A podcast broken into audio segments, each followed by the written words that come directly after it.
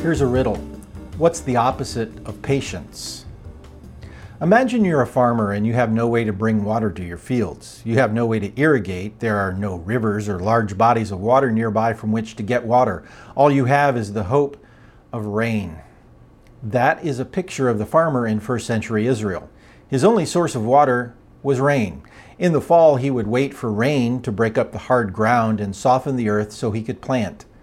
In the late spring, he would wait for the rain to mature the crop and make it ready for harvest. Waiting for this second rainy season was the most important. Harvest too early and the crops would be too immature, harvest too small, the reward for all the effort too insignificant.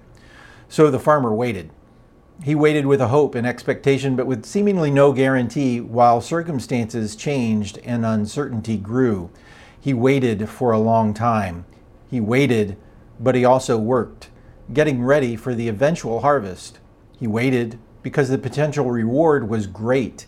He waited because he really had no other option. He had no control. The seasons weren't up to him. Giving up wasn't going to get the reward, and the longer he waited, the more important waiting became, not less important.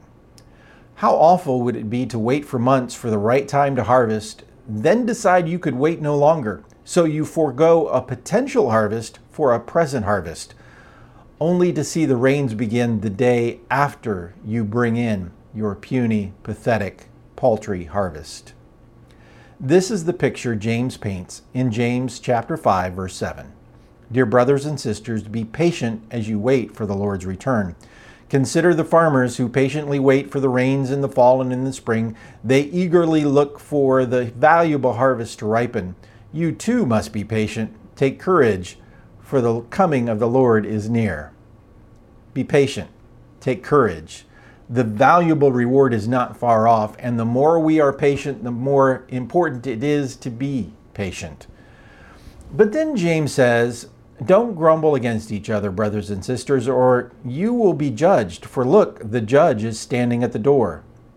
So, what's going on? Has James stopped talking about patience and moved on to the topic of grumbling in relationships? And have you figured out the answer to our very first question? What's the opposite of patience?